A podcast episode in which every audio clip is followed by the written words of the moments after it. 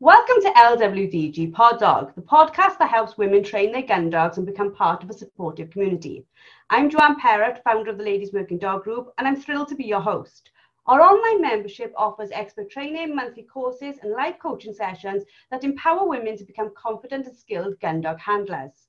Join us as we share insights, advice, and stories to help you and your four legged friend achieve your goals. So, grab your headphones, sit back, and let's get started.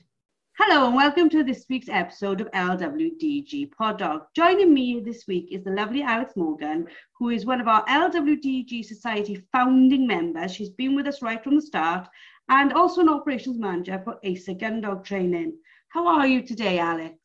I'm really well, thank you, Joe, and thank you for your time.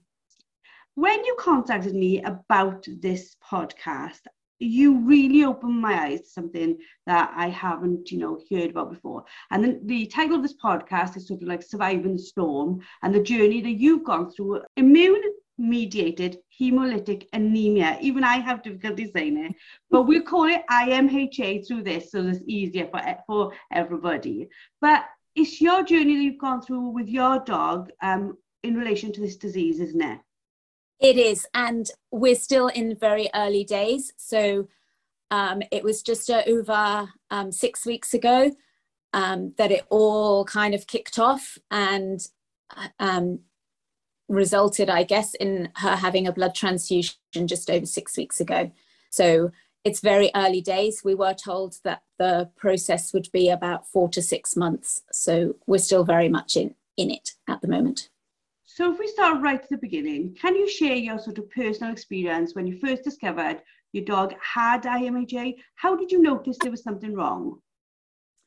Okay, so um, it was nothing really specific. She's just, she'd never been poorly before. She'd never had any issues with anything at all. Um, we're kind of a little bit naughty. And in the morning, my husband gets up really early. He just leaves the door open. She comes bolting straight up the stairs and hops on the bed and goes back to sleep. And this particular Saturday, she didn't do that. She didn't come up. And my husband came back up and said she'd been a little bit sick. He said, nothing much, just a little bit sick. So I got up to clean it up. She just stayed in her bed, which was really unusual. But I just thought, she doesn't feel very well. it happens. And during, because it was a Saturday, we spent a lot of time out in the garden. Um, she'd had puppies last August. We had one of the puppies staying. So we were out in the garden a lot. She was out with us. But every time I kind of went towards the house, she wanted to be back inside. So she wanted to be with us, but she kind of wanted to rest as well. So she wasn't 100%. But I just kind of thought, she's been a little bit sick, she's not feeling well, give it a couple of days, she'll be okay. Later that night, I went out in the garden with the two of them just for them to have a wee before they went to bed. She went on the grass right by the front door, and I could see, and her wee looked really dark, really, really dark. And this had happened to my lab back in November, and we lost him. They diagnosed cancer really, really widespread, and we lost him very quickly. So I kind of panicked a little bit when I saw that her wee was really dark, and I thought, oh, I should ring the vet. It was nine o'clock on Saturday night. I rang them. It said, This line is for emergencies only. So I put the phone down, thinking perhaps it's not an emergency. Had a look online. Um, blood in your dog's urine. You need to see a vet within 24 hours. So I thought, right, it is an emergency. So I called them, spoke to the nurse, she spoke to the vet, and then she said to me, The vet's happy to see you if that's what you want. Do you want to come in or do you just want to chat to someone on the phone? And I was like, No, I want to come in. So so we went in and they checked her over. They said she had really high temperature, her heart was racing, um, she was showing signs of anemia, like from her gums and that. They said, We need to do some blood tests. Um, are you happy just to wait? So I just waited in the waiting room while they took her off and they came back. And I just kind of knew straight away. She's just said, she kind of she sat down next to me and she said it's really very serious so if we take people uh, into the disease a little bit so immune mediated hemolytic anemia this mm. is um, when it's basically severe anemia isn't it it's caused by the antibodies in the dog targeting its red blood cells yes so it's an autoimmune condition where the immune system starts attacking the red blood cells and destroying them. And it can be secondary to something else. So she could, it could be caused by an infection or a cancer tumor or something like that. Or it can be primary where there is no reason whatsoever. It just happens. So when I looked into this, because again, when you contacted me, I was like, right, if we can do a podcast, I need to know a little bit about this because I hadn't heard about it at all. And I went on the PDS's site, PDSA's site, and it says um, 60 to 75% of the cases are primary, and it's when the immune system attacks red blood cells for no apparent reason. But certain breeds, such as Cocker Spaniels, Springer Spaniels, Irish Setters, Poodles, Collies, and Old English Sheepdogs are more, pri- uh, more prone to primary IMHA, so there may be a genetic element to it, but it's not yet been proven this. But when I read that, I sort of felt like, oh, these are like the dogs that most of us spend a lot of our time loving to death. Um, you know, I didn't even know this was something that could just happen in one of yeah. our spaniels. Yeah, it's it's incredible that it's so serious um, and can manifest itself so quickly and they can go downhill so fast. And I feel that I'm really, really lucky because I do work from home. I am with my dog all my waking hours pretty much. So I know her really well and I can recognize if there is something that's not quite right.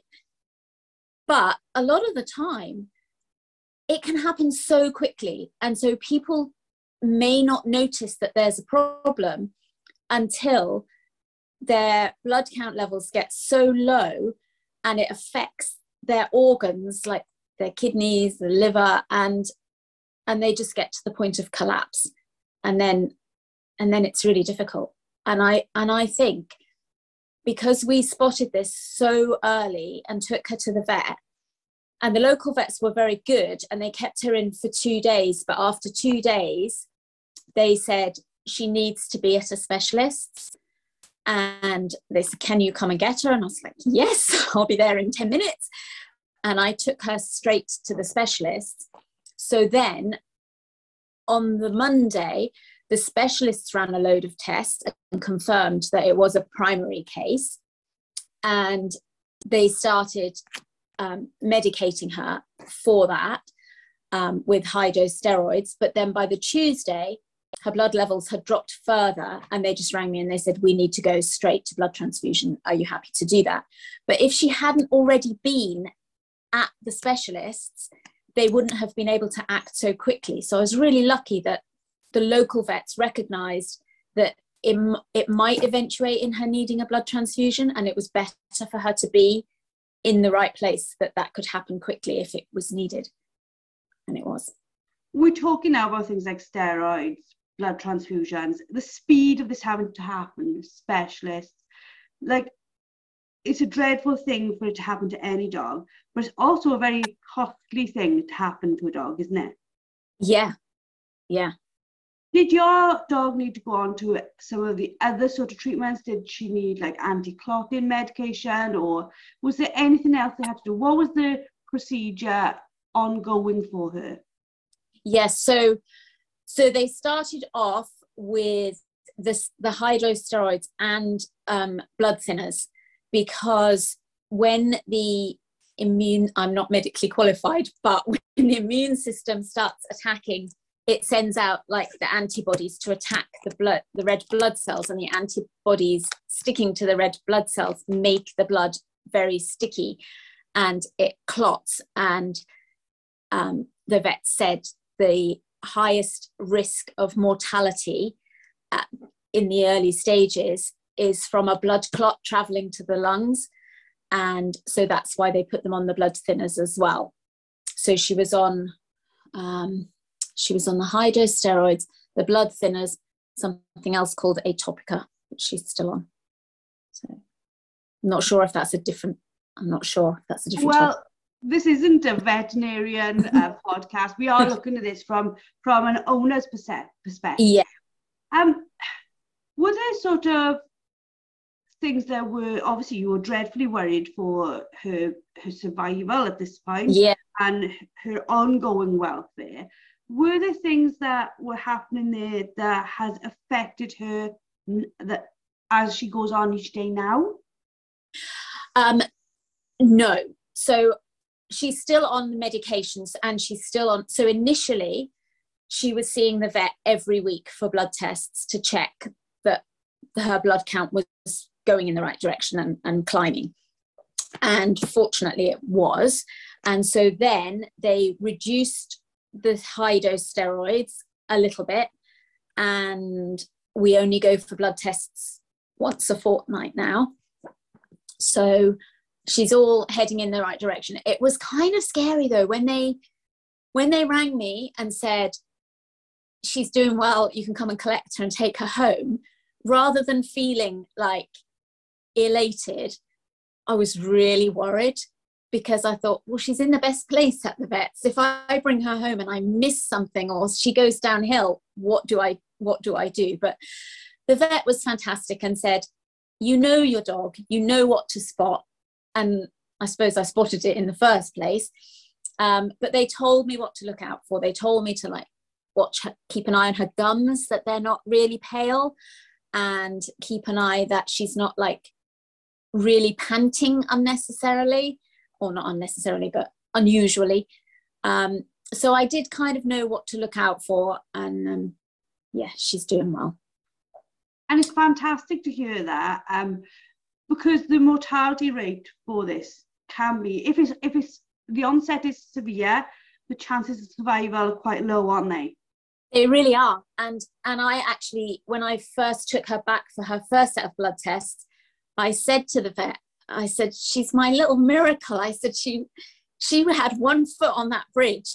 And the vet said to me, she was really thinking about it. And I was completely shocked. I was like, I had read an awful lot about people who have lost their dogs to this disease, but when the vet actually said that, it really kind of brought it home like how serious it was. And and we are only six weeks in and you do forget but it was a horrible horrible time. You know we wanted to do this and you said to me when you contacted me about the podcast about obviously we don't want to scaremonger people. That's not no. the concept or the idea of the no. podcast. It is literally awareness isn't it? It's to be to be looking out for these things to be keeping an eye on like you just said you you knew there was something slightly off and you it made yeah. you very aware to look for other symptoms. Yeah. For people who think, oh well, my dog could be unwell, what would you what what's your sort of advice to them? Okay, so that's that's the message that I really, really, really want to get out there. And and I think I acted really quickly because I'd only lost my my um, Labrador a few months before, so I was already not in a great place from having lost him. So this little girl means the world to me. And um, and i think that's why i acted so quickly. And i think the fact that she's doing so well now is is one because we acted so quickly and two because of the absolutely amazing care that she's had from the vet specialists and we're really lucky because they're only like half an hour away and they're one of the top vets in europe so we're really really grateful to them um, but I just I don't want to panic people. I just want people to be aware that this horrible condition is out there and the outcome doesn't need to be bleak. It, the outcomes can be good. Um, it, it can all turn out okay. But you just need, you know, if you think that your dog is really, really panting for no reason, or if you think that they are unusually lethargic, or if you notice that their gums look um, paler than usual, like a kind of beigey, yellowy kind of color rather than that pink color, then just get them checked. It's worth getting them checked. On the website that where there's always like a little write up that goes along with each podcast episode, we've got a photo on there of pale gums so that people are like, oh, what does that look like? They really are pale, aren't they? They they are close to the colour of a healthy tooth. This is very pale, isn't it? It is very pale, yeah. And it's kind of um should have taken a picture of hers, but um it is kind of a yeah, like a yellowy, beigey colour. Yeah. Pink. So obviously you've got ongoing medication for her you know, mm-hmm. have you had to change anything about her food or drink or her exercise yeah. regime? Yeah, I did. So um, I used to feed her on just um, dried biscuits. Um, and she's never been the best eater ever since we had her as a puppy. She was never that fussed about eating. She was really hard to train. She didn't like any of the treats that we gave her. She was a really fussy eater. When I took her, when she was in at the local vets for a couple of days, they did say to me, um, she's eating really well. And I thought, that's a bit bizarre because she never eats really well. And then when I took her to the specialist and they they checked the notes and I said, they must have been giving her like wet food if she was eating. And they said, yeah, it does say on here wet food. So I've changed her food um, and I've gone to um, butternut box, um, wet wet food. Um, and she, that she eats that really well, which is really good because her medication she has to have some an hour before food and some she has to have with her food. So it's really important to me that she's eating well. And one of the side effects of the steroids can be that they have an increased appetite and she's just ravenous all the time. And so it's a combination of nicer food for her and and the steroids, I guess. But she does eat really, really well, um, and it hasn't made any difference to her weight. She hasn't she hasn't put on lots of weight or anything, despite the fact that she's eating more and exercising less.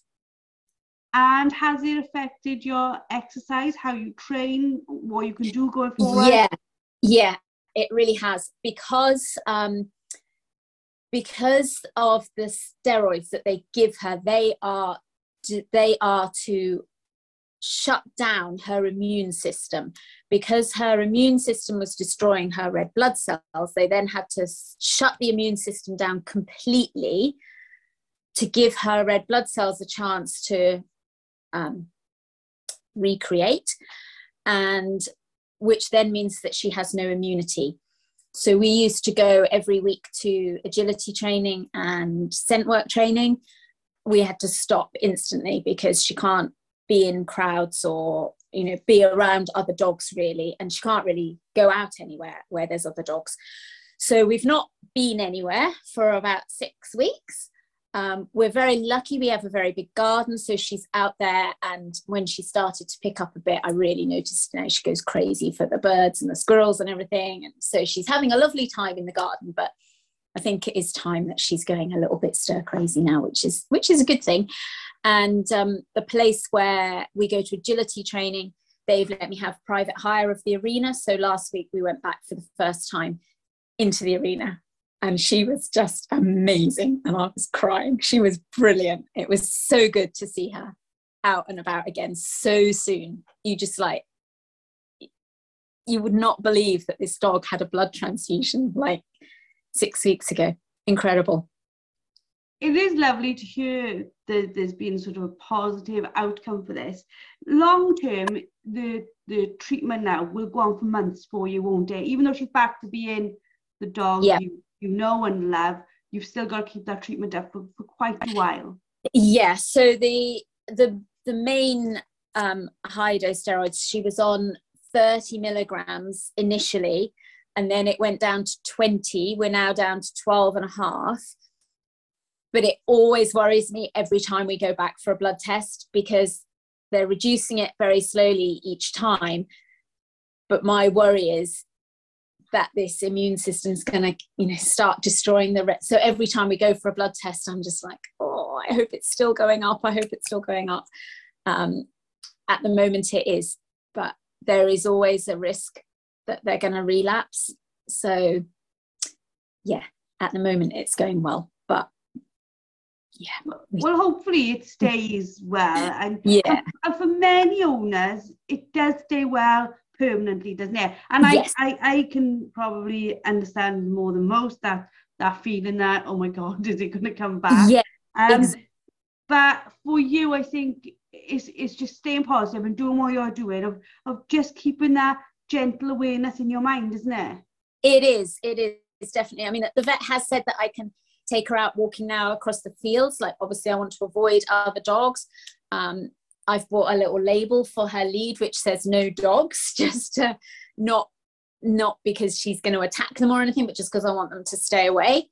Um, there's not too dog too many dogs out the back, so I can just take her for a walk out there, which will be lovely. Um, but yeah, it is. It's just being aware and watching for those signs. I mean, at the moment, it's fine. We do get seen every couple of weeks. Um, but yeah, they did say four to six months. So I'm thinking it might be a little bit quicker. They seem absolutely amazed every time I take her. They they can't really believe the progress that she's made. So it is good, but I just think it's because we got her in so quickly because a lot of times they don't see them until till they're at the point of collapse really. I mean I think like it's tragic you losing the other dog, but losing the other dog gave you the recognition when you saw her pee that, that something wasn't quite right. Um, mm. But even people listening to this now, the this conversation will somewhere stick in their mind and it will help so many people where you're just looking and thinking, like, like you first of all thinking, oh, is she just a bit poorly? This conversation might pop up in their in their memory and go, oh, I will just go go check this one. Yeah, yeah, because I don't think well i think yeah she did have the dark the dark um, urine because of the breakdown of her red blood cells. So that that was definitely one of the signs but it's not very often that you stand and watch your dog having a wee really. That's not that's kind of the last thing that you would notice. But i i just think it would have been very very easy for me to just say she's a bit off color i'm going to leave it a couple of days and it was just by chance that I happened to let her out the front door and she weed right near the front door and I saw it and yeah, it's just so lucky. So, so lucky. But also the fact that when you were offered the, you know, should you do just talk, talk to vet or come in, you said, yeah. mm, I'll come in. You know, there yeah. was something in your instinct saying, mm, this isn't just a, is my dog okay? Has yet something? Yeah. There was something in you telling you, wasn't there? Yeah. Yeah there was and it's and the other thing i would say um, i've not really been um, a big not a big fan but i've never been that pro insurance and i didn't have my labrador insured and it cost me a lot of money and i didn't have it at the end. I had insured my spaniel because she was having the puppies and that's why she was covered. And it was due to expire within like the next couple of weeks. And i was wavering as to whether i was going to keep up with her insurance. I can tell you 100% i will never not insure my dog ever again. The, the it takes the worry away. And when you sit there with the consultant at the specialists and she's we could do this we could do this we could do that. This is how much it's going to cost i was just like go right ahead. You do what you have to do um, because she's completely covered. And that I think is something, you know, we know with working dogs, sometimes they're not the, the best to cover us, or if you've got a big team, it can cost a lot of money. And like cost said, a- it's a bit like house insurance, isn't it? What's the chances you're going to ever need your buildings and content? Yeah but having it in place makes a huge difference if the worst happens. Because like you said when it does happen it's an expensive lesson. Oh my goodness. Seriously. Yeah. We are over we are over six thousand pounds at the moment. And for a lot of people especially with everything that's going on at the moment that's six thousand pounds that they wouldn't have to to make those decisions you've made. Yeah. Just horrendous so going forward, um, what is your dog's name? I just realised we've been through a whole podcast and I haven't called her by her name. Pepper. Pepper, fantastic yeah. name. You'll have to send me a, a, picture of her so I can put it on the podcast uh, page as well. Um, because thank you so much for sharing this um journey with us. It, it's it's invaluable to people to to know these things happen to to raise awareness. We're not all about raising our training level. We're not about raising all our all our knowledge about dogs. So thank you for mm. this. Um if anybody wants to find you you're one of our founders. You're in a society member lounge? Yes. Yep. fantastic. So they can find you there have a chat to you there. Yeah thank you again so much for doing this Thank you for being part of our membership. And thank you to all our listeners. I hope that you have found this invaluable in just updating you, making you aware of something else, and being aware of, you know, for the dogs like the cockers, the springers, the Irish setters, poodles, collies, old English sheepdogs, this is something they can be prone to. It doesn't mean they'll have it, but it does mean it's something that you need to be aware of in your mind, acknowledging in your mind as can I rule this out when my dog is unwell?